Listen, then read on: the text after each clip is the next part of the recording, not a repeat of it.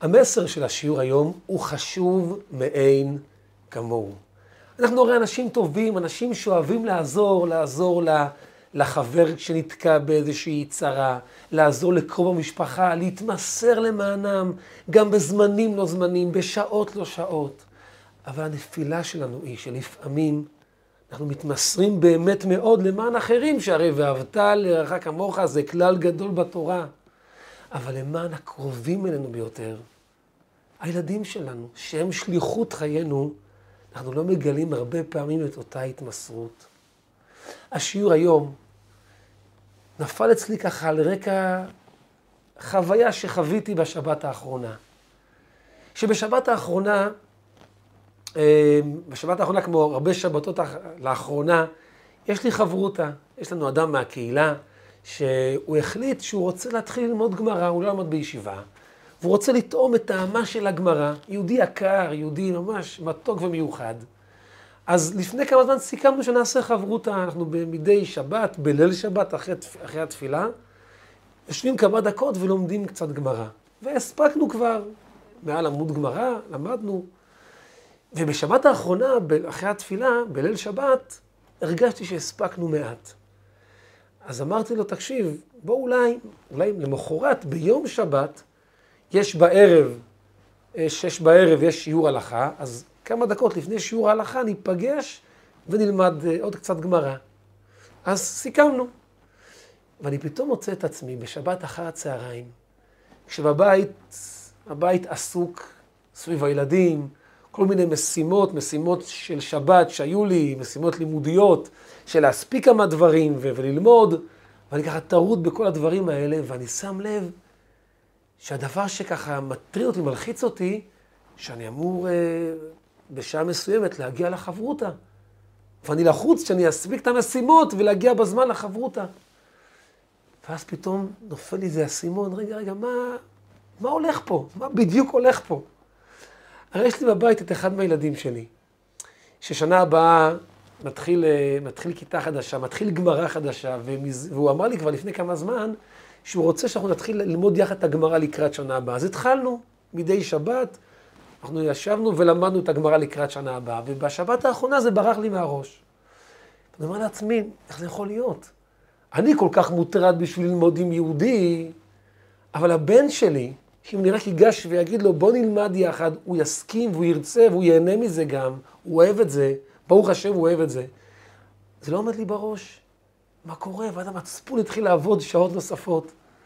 ואני אומר לעצמי, לא, זה לא, אין דבר, זה לא יכול להיות. לחברותה, את החברותה נעשה, עם, עם, נעשה בעזרת השם, אבל עם הבן אני צריך ללמוד. ואז, ואז פשוט עצרתי את הדברים, וקראתי לבן, אמרתי לו, בוא, בוא נלמד. הוא אומר לי, בטח, בטח, רץ, הביא את הגמרות מארון הספרים, וישבנו ולמדנו, ולמדתי איתו מעבר לזמן שתכננתי, והוא נהנה, והוא הבין, והרגשתי עם עצמי כל כך טוב. אבל אמרתי לעצמי, איך דבר כזה יכול לקרות? וזה בעצם הרקע לשיעור. משם, משם נפל לי, נפלה התובנה הזו, שלפעמים אנחנו מאבדים קצת את סדרי העדיפויות. חשוב מאוד ללמוד עם יהודי אחר. החברותה שאני מדבר עליו הוא יהודי יקר, יהודי מתוק, פשוט כיף, כיף ללמוד אותו יחד, כן? אבל בשום אופן לא ייתכן שהבן שלי פתאום יראה שאני לומד עם מישהו ואיתו לא למדתי. מה, מה הוא ירגיש? מה, מה, מה יעבור אצלו בראש? מה ייכנס לתת מודע שלו? שהוא פחות חשוב משהו... שאליו, אני לא, שאלה, שאליו אין לי זמן. זו נקודה שאנחנו צריכים לתת עליה את הדעת. אז בשיעור היום, נספר על זה כמה סיפורים, סיפורים מרגשים. סיפור שאחד מהם, כשאני לאחרונה קראתי אותו, העיניים שלי נשארו, לא נשארו יבשות. נראה היום גם מה יש למחקר לומר, מה יש לעולם המחקר לומר על, על מצבים שבהם ה, ה, הילדים חשים, מרגישים, רואים שההורים מתמסרים למען אנשים אחרים ו, ולא מתמסרים אליהם באותה מידה. נראה היום שגם התורה עצמה, התורה עצמה מורה לנו את הדרך שהילדים שלנו הם קודמים לכל העולם, הם קודמים לכולם.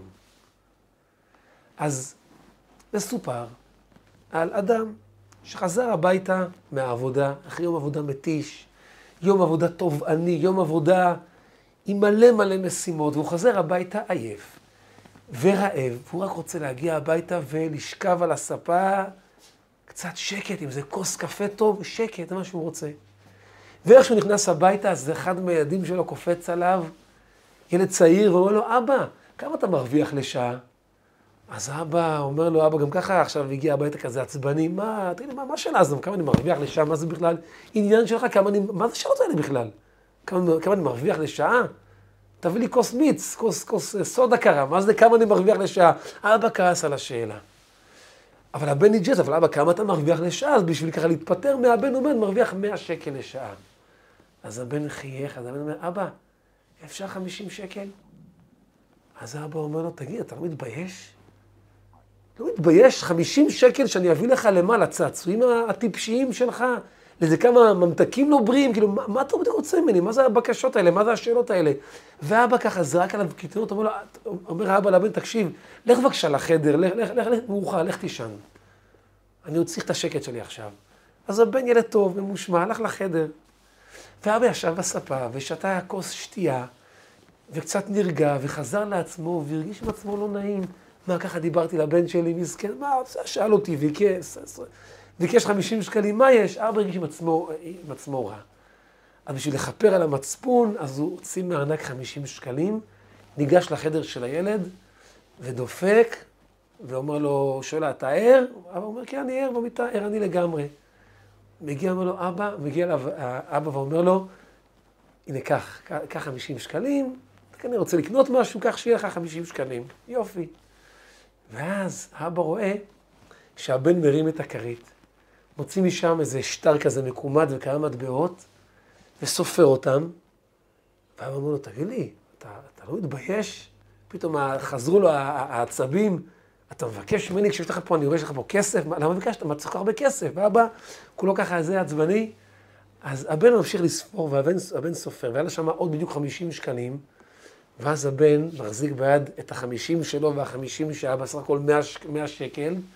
הוא אומר לאבא שלו, אבא, הנה, היה חסר לי פשוט 50 שקל, תודה רבה שהבאת לי, הנה, קח 100 שקל, ואתה מרוויח 100 שקל לשעה, אז אם אפשר, אבא, מחר תחזור שעה מוקדם מהעבודה, הנה, קח על זה 100 שקל, על השעה הזו, תאכל איתי ביחד, בבקשה, ארוחת ערב.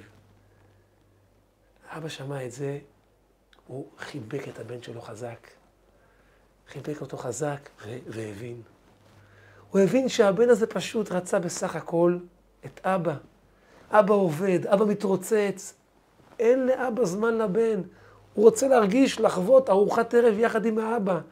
אז הוא הבין, כנראה מה שמניע את האבא בעבודה זה הסכום שהוא מקבל לשעה, אז הוא התחיל לאסוף כסף, והיה חסר לו 50 שקלים להביא לאבא שלו בשביל בשביל לקנות אותו לשעה שיהיה איתו יחד, כי הוא רוצה להרגיש את אבא שלו איתו.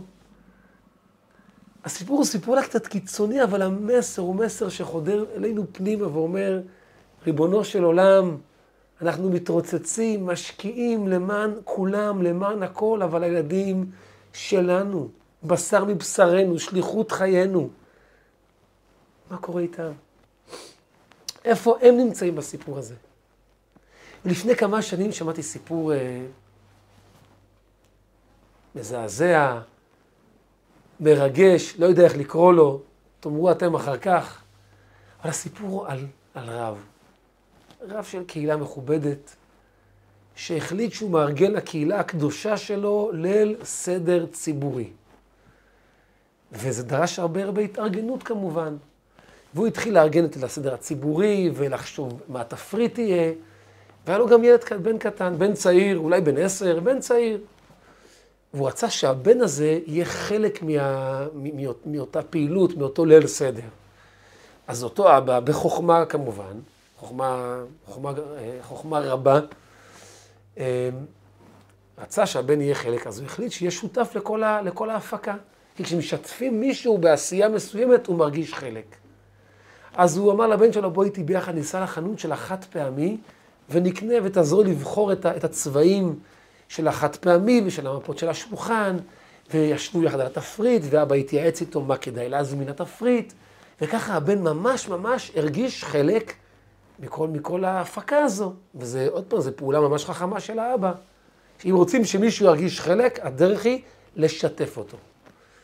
ומתקרב האירוע, והבן מחכה לזה בכיליון עיניים, כי הרי זה אירוע שלו בעצמו, זה אירוע פרטי שלו, ככה הוא מרגיש. והגיע לסדר, וסידרו את השולחנות, ואת הכיסאות, ואת הסכו"ם, וארגנו את הכל, והבן לוקח, לוקח את הכיסא שהוא, מניח את הכיסא האישי, שלו ליד הכיסא של אבא שלו, הוא רוצה לשבת ליד אבא, הרי הם ביחד מעבירים את הסדר הזה. והוא כל כך מחכה וגאה בעצמו ושמח על, על, על, על, על החלק שלו ועל האבא המתוק שעושה דברים נפלאים איתו ביחד. והגיע לסדר, והמוזמנים התחילו לזרום פנימה, וארגנו שם את המקום בצורה ממש מדויקת למספר האנשים שהוזמנו, וכבר המקומות מלאים עד אפס מקום, ו- ואין כיסא אחד מיותר, והכיסא שלו כמובן ליד אבא שלו, והוא גאה בעצמו, וגאה באירוע הענק שהם הקימו, ופתאום נכנס פנימה אדם נוסף, אדם שלא נרשם מראש, לא הזמין מקום מראש, האבא לא ידע שאותו אדם יגיע, ואין לו כיסא. ואבא רואה את זה, הוא לא יודע מה לעשות. הגיע יהודי נוסף, לא, כמובן לא, לא, לא זורקים אותו החוצה, הוא הגיע לחגוג לסדר. אז האבא חושב מה לעשות, ואז הוא אומר לבן שלו, אתה יודע, מתוק שלי, אתה יודע, האהוב שלי, אתה יודע שכמה חשוב אה, להתחשב בזולת ואהבת ישראל. הנה, אתה רואה, הגיע יהודי נוסף, ואין לי איפה לשים אותו, רק אם אתה מסכים, אם אתה לא מסכים אז לא, אבל רק אם אתה מסכים, תוותר לו על המקום, ואני אמצא לך, אני אמצא לך אה, מקום לשבת, לא תישאר בלי כיסא, אבל תוותר על המקום שלך לאותו יהודי שהגיע כרגע, שהגיע כרגע בלי הזמנה. אז הבן הזה הילד ממושמע, ילד שמה שאבא אומר הוא מקשיב, הוא לא מתווכח יותר מדי. בלב הוא כמובן לא רצה, הוא רוצה לשבת ליד אבא שלו, אבל אבא מבקש, אז הוא עושה ילד טוב ירושלים. אז הוא אומר לאבא שלו, אבא, אוקיי, בסדר, אבא בסדר. אז מיד האבא קרא לו אותו יהודי והושיב אותו לידו, והבן קם. וככה אבא התחיל את הסדר, אפילו כנראה שכח בכלל לארגן כיסא אחר לבן שלו, או שהוא לא ארגן לו באיזה פינה אחרת. והבן כבר איבד את כל הטעם, כי הוא לא יושב ליד אבא, הוא לא מה שהוא חשב שיקרה. והוא התחיל להסתובב, ויצא החוצה, ונכנס פנים, והלך לחדר האוכל, והסתכל שם, ויצא ונכנס, ונכנס ויצא, ונגמר אותו ליל סדר מוצלח מאוד, אנשים נהנו, שיבחו, והכל היה ממש בצורה מדהימה, אבל אותו ילד לא בדיוק היה בפנים. עברו כמה שנים, והילד הזה גדל, ו... הוא ירד מהדרך. הוא לא, הוא לא, הוא לא הלך בדרכו של אביו. ויום אחד, שככה הבן נפתח וחשב וסיפר ושיתף, התברר שהרגע, הרגע שבו אותו ילד אה, התחיל את הנפילה שלו, בצורה לפחות סמויה, בצורה, בצורה סמויה מסוימת, זה היה אותו רגע שאבא שלו אמר לו, תעשה אהבת ישראל, תוותר ליהודי אחר. באותו רגע שהאבא שלו העדיף את הנוחות של מישהו אחר, על פני הנוחות, על, על פני הרצון של הבן שלו, זה אותו רגע שהכניס לתוך הבן, לפחות בתת מודע, שאחרי זה גם ירד למודע, שהוא שווה פחות. שמישהו אחר שווה יותר ממנו. וזה הרגע שבעצם התחיל והפיל אותו. זאת אומרת, אנחנו לפעמים לא, לא, לא, אותו אבא כמובן, אם הוא יודע את כל זה, אולי היה עושה את זה, בוודאי, ודאי מדובר באדם אה, אדם שלא לא רוצה לעשות רע, וודאי לא לבן שלו.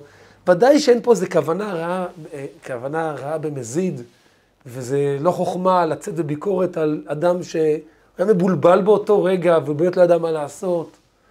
אבל הסיפור הזה הוא הדרכה, הדרכה בשבילנו. שעם כל הכבוד לכולם, ועם כל היחס שצריך להעניק לכולם, וההתמסרות למען כולם, וצריך כך להיות. אנחנו, אנחנו גדלים, גדלנו על זה וגדלים על התמסרות למען מישהו אחר, אבל הילדים הקרובים אלינו, הילדים שלנו, הם קודמים לכולם, לכולם. לעולם אסור לוותר על טובתם האישית למען מישהו אחר. בשום פנים ואופן לא. הם, הם השליחות שלנו. הם אלה שהקדוש ברוך הוא נתן תחת ידינו בצורה הקרובה ביותר, על מנת שאנחנו נקדם אותם ונחנך אותם, וזה רק כדי שנשפיע עליהם הרבה הרבה אהבה והרבה הרגשה שהם יקרים לנו ביותר עלי אדמות יותר מכל מי שקיים בעולם. וישנו גם סיפור יפה, מכתב מעניין, שכתבה פעם לרבי הרבנית קליין, הרבנית קליין הייתה אשתו של אחד המזכירים של הרבי, הרב בנימין קליין, עליו השלום. אז פעם אשתו של הרב קליין כתבה לרבי מכתב, שמבקשים ממנה ללכת ולהיות אחראית על הפנימייה של בית חנה. בית חנה זה מוסד לבנות, ושם הייתה פנימייה, והיה שם הרבה דברים שצריך לחזק ולשפר ולקדם, והיא הייתה האישה שממש מתאימה לעשות את זה. אבל המשמעות של הבקשה הזו, שבשעות אחר הצהריים, כשהילדים שלה חוזרים הביתה מבית הספר, היא צריכה להיות שם בפנימייה ולדאוג לכל הצרכים של הפנימייה, לכל צורכי הבנות שם. והיא באמת, אם היא, הייתה, אם, אם, אם, אם היא תעשה את זה, זה אמור לקדם שם את העסק בצורה מדהימה, כי היא טובה, היא מוכשרת, היא יודעת איך עושים את המשימה בצורה הטובה ביותר. אבל היא התלבטה כמובן, כי הילדים שלה בבית, אז היא לא ידעה מה לעשות. היא לא ידעה מה נכון לעשות, היא התלבטה, לא ידעה מה לעשות. אז היא התלבטה, אז היא שאלה את הרבי מכתב, המכתב הזה מופיע היום, אפשר לראות אותו. היא רשמה מכתב לרבי, שמבקשים ממנה כך וכך, אבל זה השעות שהילדים מגיעים הביתה, והיא מתלבטת מה לעשות. אז הרבי, כתשובה לשאלה שלה, כתב באותו דף שהיא רשמה את השאלה, הרבי, הרבי סימן סימן שאלה, ולאחר מכן סימן קריאה, כאילו עצם, יש פה תמיהה על עצם השאלה, והרבי אומר לה, הרי כבר דובר כמה פעמים, שראשית הכוח של האימא הוא חינוך הילדים. הרי כבר דובר על זה, כבר דובר על זה כמה פעמים, שראשית הכוח, האנרגיה, המאמצים, ההתמסרות של האימא צריך בשביל הילדים שלה. אז באמת יכול להיות, כן? עד כאן מה שהרבי כתב. באמת יכול להיות שאם היא תהיה שם, זה יקדם וישפר פלאות. אבל אם זה מגיע על חשבון הילדים שלה, זה פשוט לא בא בחשבון. כי דובר כבר שראשית הכוח שהאימא צריכה להשקיע, זה, זה על הילדים שלה בבית שלה. הרבי החטיא, הרבי בצורה ברורה בעצם אמר, מה עם סדרי העדיפויות? מי קודם למי? מי לפני מי? דבר ראשון, הילדים שלנו בבית. השליחות שלנו בעולם.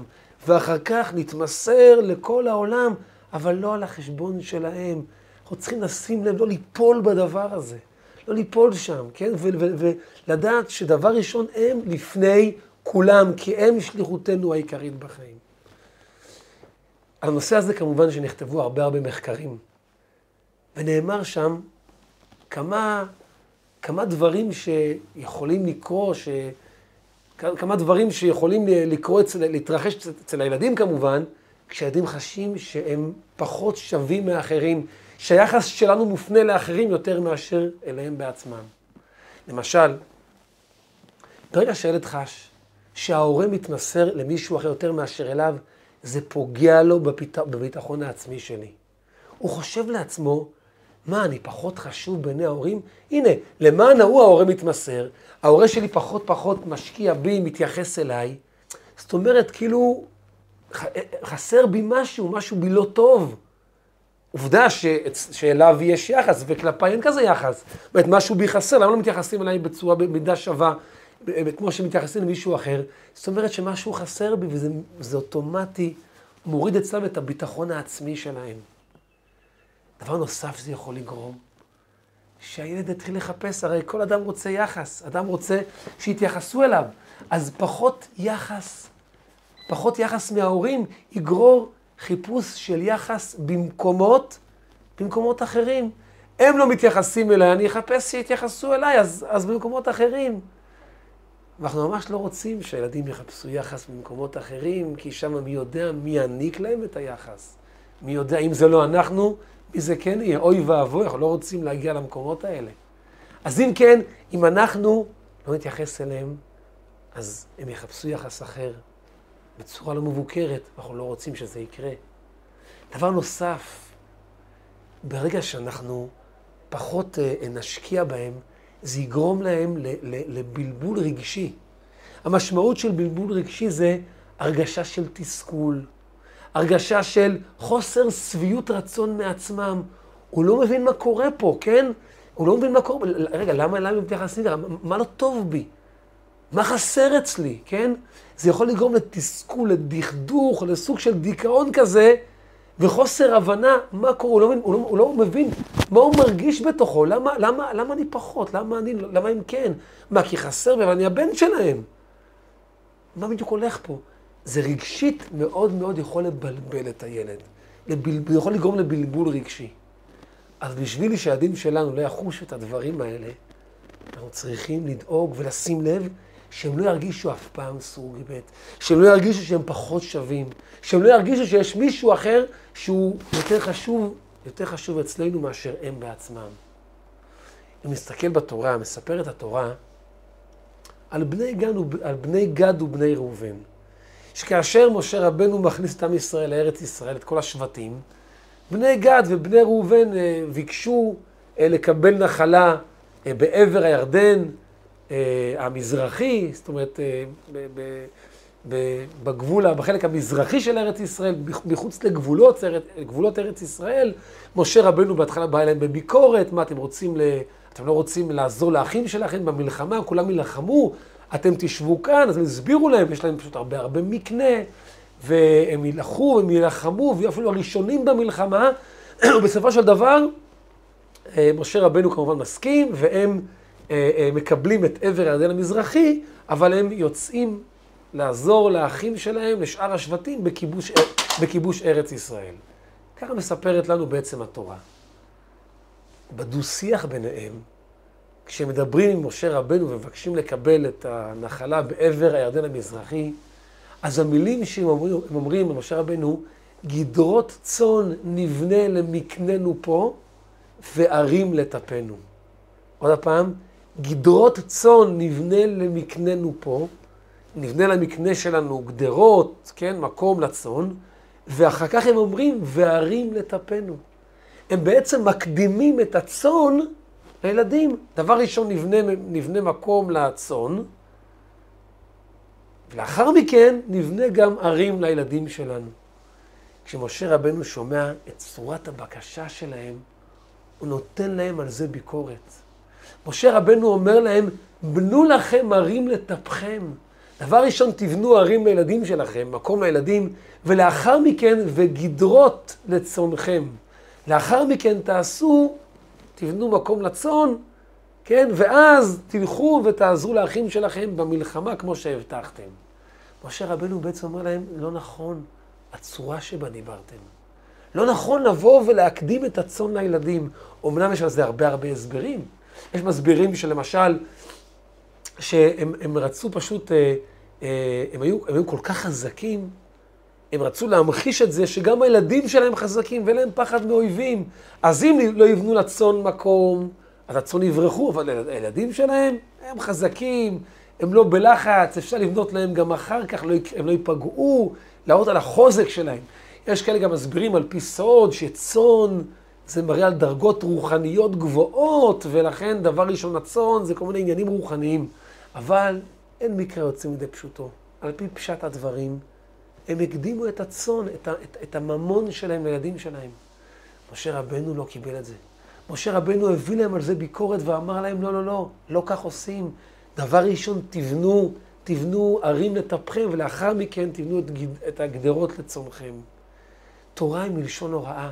התורה מספרת לנו את זה, לא רק כסיפור של מה שהתרחש אז, אלא גם כמסר אלינו היום, שגם אנחנו היום צריכים לשים לב ולתת את הדעת על כך שהילדים שלנו הם לפני הכל, הם לפני כל הדברים הכי חשובים עלי אדמות. הם העיקר, הם החשובים ביותר. גם רואים בכל מהלך ההיסטוריה שהחשובים ביותר הם הילדים. כשיצאו מארץ מצרים, אז הילדים תפסו מקום, מקום, אה, מקום מרכזי ביותר כשבני ישראל יוצאים, אה, יוצאים מארץ מצרים. מתי, ש, מתי שהשם הביא את התורה לעם ישראל, והוא חיפש ערבים על התורה, אז מי היו הערבים על התורה? בנינו ערבים בעדינו, הילדים הם, הם הערבות לכך שבגלל זה הקדוש ברוך הוא הסכים להביא את התורה, השם שאל מי ייקח ערבות שתקיימו את התורה? אמרו, בני ישראל אמרו, האבות הקדושים, והשם לא קיבל את זה, עד שאמרו, הילדים שלנו יהיו ערבים, שנקיים את התורה, והשם אמר, אם כך תקבלו את התורה, בנינו ערבים בעדינו, בכל הסיפור של ההיסטוריה. בסיפור של, של פורים למשל, כשמשה, כשמרדכי יהודי רוצה לבטל את הגזרות, אז הוא אוסף את כל הילדים אצלו יחד, והילדים שם קשרו את עצמם אחד על השני, ואמרו שהם הולכים מסירות נפש להמשיך וללמוד תורה עד שתתבטל הגזרה, וכך הם עשו.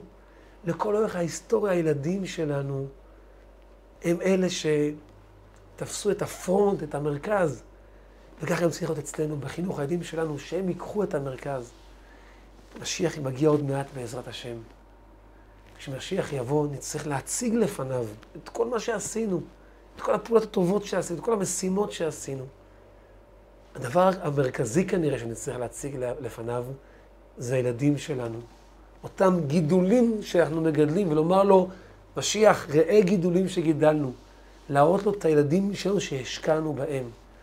עלינו מוטל להשקיע. לתוצאות צריך הרבה ברכת השם, הרבה סייעתא דשמיא. אבל ההשקעה צריכה להיות השקעה שלנו.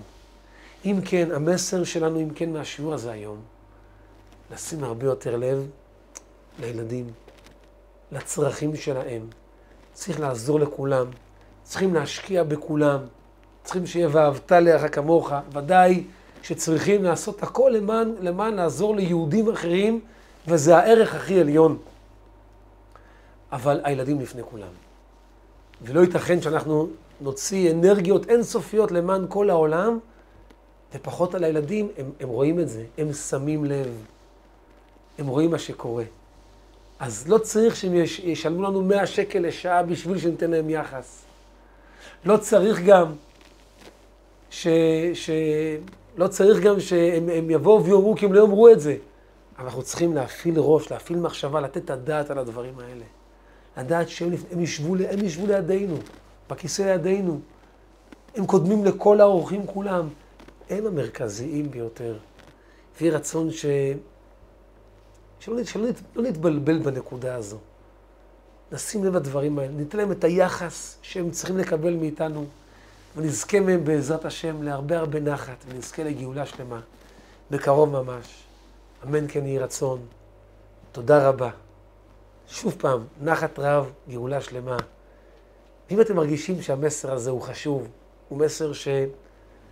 שהוא אמיתי לחיים, אני חושב לגמרי שכן, תשתפו את השיעור, תשלחו אותו לחבר, שלחי אותו לחברה, שלחו אותו גם להורים אחרים. חשוב גם שהם ישמעו את המסר הזה. תודה רבה, בשורות טובות, גאולה שלמה, כל טוב.